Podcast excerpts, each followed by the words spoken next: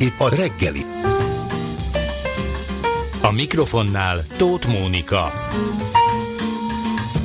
Kegyet akarok gyakorolni a sors jó voltából, mondta Fülig Jimmy az Álherceg egy rejtőjenő regényben, és Fárkvár nagyúr pedig, kinek termete a térdemig, ha érhetán azt torrítja, mielőtt a sárkány bekapja, én vagyok a rend, én vagyok a törvény. Hasonló kitalált figurák jutnak eszembe akkor, amikor olvasom az átlátszó három anyagát, amiről beszélünk a ma reggelben D. Kovács Ildikó, Kovács Ildikó, újságíró D. Kovács, igen. Jó reggelt, szia! Jó reggelt! Megörvendeztettél engem három, kettő darab sajtótermékkel, egy napival és egy hetivel. Itt vannak előttem ők. Benne van Erzsébet utalvány. Tudta, a párizsi merényletet bevándorlók követték el. Van még egy, tudta? A bevándorlási válság kezdet óta ugrásszerűen emelkedik a nők elleni zaklatások száma Európában. Dugig vannak a kormányzati termékek ezekkel? Igen. Bár ahogy most megnéztem a lokál napi kiadásában kevesebb a, a, az ilyen reklám, és több a, színes bulvárhír, lehet, hogy korán reggel, hétköznap az emberek vevő, inkább vevőbbek ezekre, mint a, mint a tudta hirdetésekre.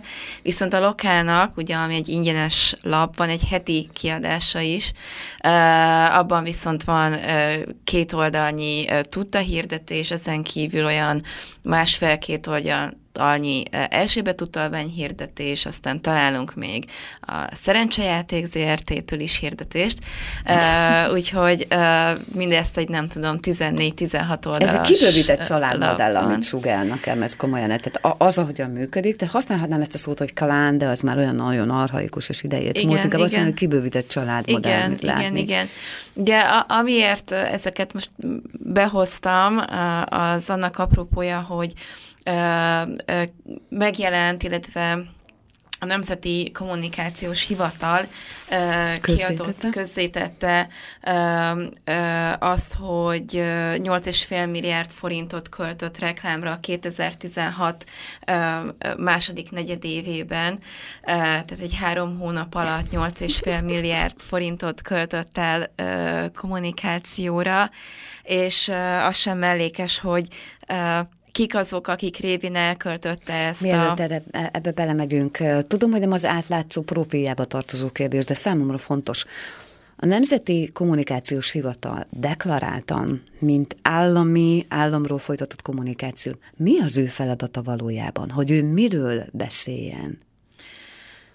Igazából nincs is ilyen... Uh küldetése, hogyha ezt így meg tudom, meg tudom fogalmazni, vagy legalábbis én nem bukkantam rá. Amit én találtam... Ezért kérdezem, sem impresszum, vagy egy preambulum, ha csak a weboldalt nézem, sem nem találok törvényi leírást arra, hogy neki miről kell beszélnie velem, az állampolgárral. Nem, amit én így elsődlegesen feladataként találtam, az az, hogy gyakorlatilag ő végzi a médiavásárlásokat az egyes kormányzati hivatalok helyett. Tehát Igen, ez rendben van, de ez egy ennyi. gyakorlati praktikus megfogalmazás. Tehát ez a szerződés pontjainak a második része, amely a kötelességeket, de nem tartalmazza a megállapodást magát. Így van, Jogban. így van. Én egy korábbi cikk miatt próbáltam velük kommunikálni és információkat szerezni, hogy ők például, hogy ők mi alapján bíznak meg média ügynökségeket, és amikor kijön mondjuk a, az emminek egy ilyen több hónapos kampánya, akkor ki az, aki itt végül is döntést hoz. És aztán arra jutottunk, hogy engem így folyamatosan küldözgettek ide-oda. Az emmi azt mondta, hogy ez a ez az NKOH-nak a, a feladata az, hogy eldöntse azt, hogy hol költik el azt a 25 milliárdos... Ez egy Nemzeti körül... Kommunikációs Országos Hivatal, NKOH? Hát Mi a neve? NKH, NKOH, NKOH igen. igen. Én NKH-nak hívom, valaki NKOH-nak. Hmm. Uh, igen. És... Uh, és azt mondták, hogy hát ezt az NKH dönt arról, hogy ezt a 25 milliárdos keretösszeget kidönti el. Az NKH azt mondta, hogy a minisztériumoknak van ebbe beleszólása, és végül nem tudta meg semmit arról, hogy 25 milliárd forintról ki az, aki dönt, mm. ami szerintem felháborító. És... A 25 milliárd az egyéves keretösszeg, ugye, amiben most három hónap alatt hussant el 8,5 milliárd? Igen, hmm. igen, igen, úgyhogy azért szerintem meg fogják oldani, hogy a maradékot is elköltsék, és aztán ugye ez a 25 milliárd az gyakorlatilag az, hogy eldöntik, hogy hol és milyen sajtótermékekben hirdetnek, Erről mi készítettünk is még januárban egy felmérést, igazából, illetve a felmérés azt takarta, hogy a lokálban néztük meg hogy kik azok, akik hirdetnek. Ilyen nagyon empirikus módszerekkel gyakorlatilag végiglapoztuk a, a szerencsére online elérhető lapszámokat, vagy legalábbis egy, egy részét. Mert olyan megdöbbentően fontos sajtótermékről beszélünk, hogy ez nagyon fontos, hogy PDF-ben is meglegyen. Igen. Egy az egybe a Metropolnak a, a modelljét látom visszaköszönni, ugye? Hát abból a szempontból, hogy hol jelennek meg, abszolút. Hol? Hogy milyen típusú még a PDF lapozó fájl is pontosan ugyanolyan, amikor online próbálom megnézni ezt a terméket. Kész.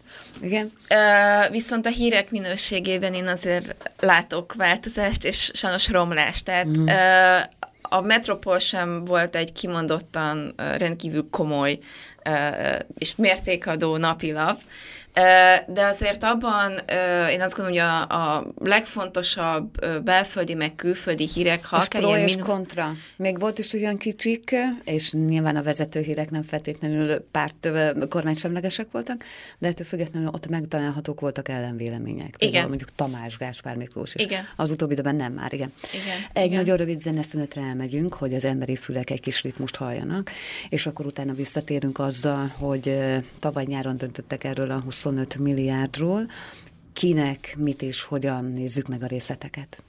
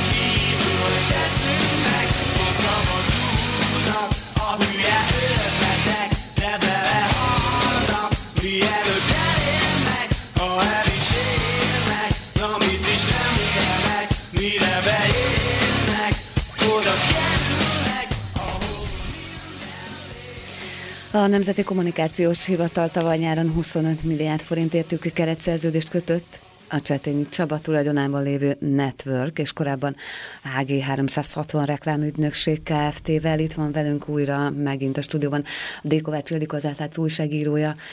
Ki ez a Csetényi Csaba, mi ez a Csetényi Csaba tulajdonában lévő Network? Uh, Csetényi Csaba uh, arról lehet ismert, hogy uh, Rogán Antalnak egy uh, közeli ismerőse, jó barátja. Uh, Óvodában jártak együtt is iskolában? Inkább a Pasa Parkban, Pasa Parkban találkoztak. Hát ez a három felület. Igen, gyakorlatilag. Nem volt, van az óvoda, az iskola, egyetem, vagy egyetemhez köthető kollégiumok, illetve a Pasa Park rendben és neki van egy kommunikációs cége, ami most már évek óta nyeri a különféle kormányzati kommunikációs közbeszerzéseket. Jól emlékszem, hogy mielőtt ezek a kormányzati kommunikációs közbeszerzések elindultak volna egyáltalán, előtte nagyon-nagyon kevés idővel jött létre ez a network. Igen, hm? igen. Mondhatjuk Két... ilyenkor, hogy célzottan jön létre egy cég? Legalábbis ezt sejtjük. Ezt így nagyon konkrétan kijelenteni nem lehet, hiszen bizonyítékuk nincs rá, de minden esetre gyanúra ad okot, hogy, hogy miatt jött létre. Csetényinek van egy kollégája, Kriskó Tibor, aki pedig a Hamu és Gyémánt Média Kft-nek Kft-t alapított, még 2002-ben. Ugye van egy ilyen magazin is, mind a mai napig van, egy Hamu és Gyémánt nevű magazin. Nem tudom, hogy ki az, aki találkozott vele, egy ilyen, egy nagyon ilyen excentív, vastag, nagyon exkluzív, nagyon szép fényes papírra nyomtatott. Írtatlan sokba kerülhető. Igen, igen, és ilyen gyakorlatilag életmód magazin nak mondjuk, vagy mondható.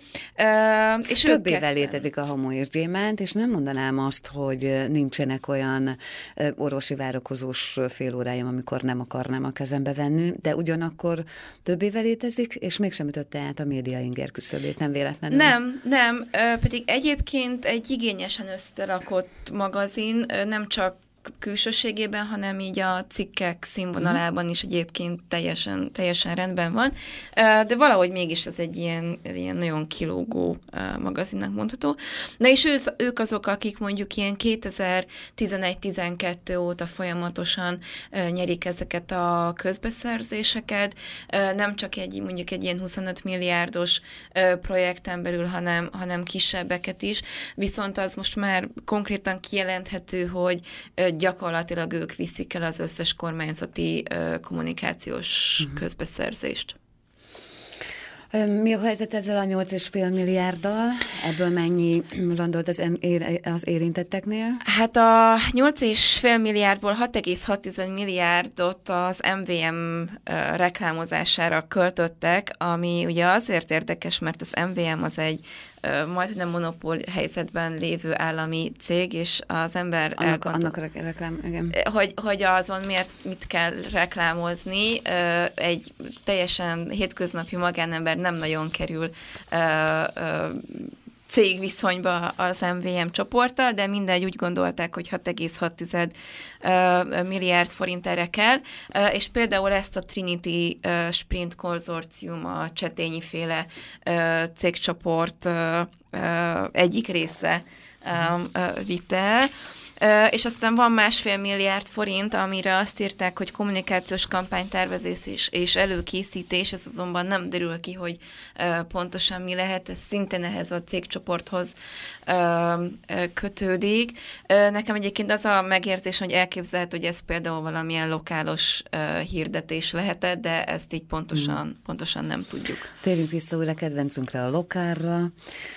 Nézzük meg azokat az állami felületeket, vagy állami termékeket, amik reklámozandók a lokálban? Hát amit még egyébként korábban találtunk, az amióta egy kicsit átalakult a lokál kevésbé érhető tetten, az az, hogy a szerencsejáték ZRT az rengeteget hirdetett benne. Találtunk olyan lapszámot, ahol ilyen 6-8 oldalnyi szerencsejáték ZRT által fizetett hirdetés volt, ami, ami rengeteg. A második helyen szerepelt a kormányzati hirdetés, akkor még nem volt a, a, a tudta kampány, ha jól emlékszem, még január elején, de helyette azért volt más, tehát a kormányba bevettük a mindenféle minisztériumokat, például az EMMI hirdetett sokat, uh-huh. a miniszterelnökség hirdetett sokat, a, aztán a Fidesz parlamenti frakciócsoportja is hirdetett. Ö, ö, uh-huh. Szintén egy ilyen ö, ö, menekült ellenes ö, hirdetés volt, ha jól emlékszem. De ilyenkor ezt a Fidesz frakció csoportja fizeti, vagy én fizetem? Tisztázzuk ezt. Hát a kiírás szerint a frakciócsoport, mert az van ott feltüntetve a jobb uh-huh. sarkában alul, hogy mint aki, aki hirdetést fizeti, vagy a hirdetést kiadta, kérdés, hogy ez valójában kifizeti, szerintem valójában valahol végeredményben mi fizetjük. És ami még nagyon előkelő helyen volt, az az Erzsébet utalvány, ami szintén azért furcsa, mert az Erzsébet utalványnak se nagyon van, van konkurenciája most már. Azért maradt egy-két ilyen utalvány, ami még valahogy megpróbál megélni a piacon, de hát az Erzsébet utalványnak is gyakorlatilag monopól szerepe van, és az Erzsébet utalvány azt hirdeti, hogy hogyan költi tehát hogy hogyan költél az utalvány révén befolyó pénzeket gyerektáboroztatásra. Mm. Ezek voltak, aztán volt egyébként még a, a, a, a Paksi atomerőmű 40. születésnapját ünneplő kampány, ahol szintén ilyen különféle cikkek voltak, akkor az atomerőmű története, miért jó nekünk, stb. Erre is azért egy ilyen elég sok pénzt elköltöttek. És aztán persze találtunk MVM hirdetést, MOL hirdetést, ezek, mm. ezek voltak. Ami engem meglep, az hirtelen, hogy nincs most előttem, hogy Zeneakadémia, Operett Színház, és még egy, mert... A gyógyfürdő. Igen. Jó, a gyógyfürdő rendben van, az benne van valami fajta szintű gazdas, bizniszbe, jó, kimondom úgy, hogy gondolom. A Zeneakadémia és az Operett esetén, bár tudom, hogy valószínűleg, hogy a nyílt versenynek ez ad egy pofont, de ugyanakkor azt mondom, hogy ez valahogy nem kapja ki a szemem úgy. De azért térjünk rá egy pillanatra, hogy állami, állam által fenntartott kulturális intézményekről van szó, és hogy az ő reklámozásuk és a reklámnak az állami dotációja valóban, ahogyan mondom, a nyílt versenynek az egyik akadályozás. Mégis ezzel kapcsolatban olyan elnéző az ember ösztönösen. Igen, azt gondolja mert hogy mégiscsak kulturális dologról van szó, és akkor igen, menjenek az emberek az operett mm. színházba, meg menjenek zeneakadémiára, meg jelentkezzenek a gyerekek a, a zeneakadémiára. De azért az embernek meg mégiscsak fennakad a szeme azon, hogy az, például az operett színházzal egy barter történt, és a, ami a szerződésből aztán ki is derül, hogy itt arról volt szó, hogy a, a lokál mondjuk hirdet, vagy hát az operett színház hirdet a lokálban, cserébe kapnak belépőt az operett színházba. Kik? Hát a lokál munkatársai, vagy egyébként ilyen volt a, a gyógyfürdőknél is, tehát ott is például belépőt adtak, illetve feltüntetik az operett színháznál a, a lokált, mint fő média támogatót, vagy valami hasonlót. Nem létezik egy olyan kiskáté vagy egy jegyzőkönyv, vagy egy titkos napló, amit kézzel írnak, amelyik arról beszél, hogy állami gazdasági szereplőként mit ne?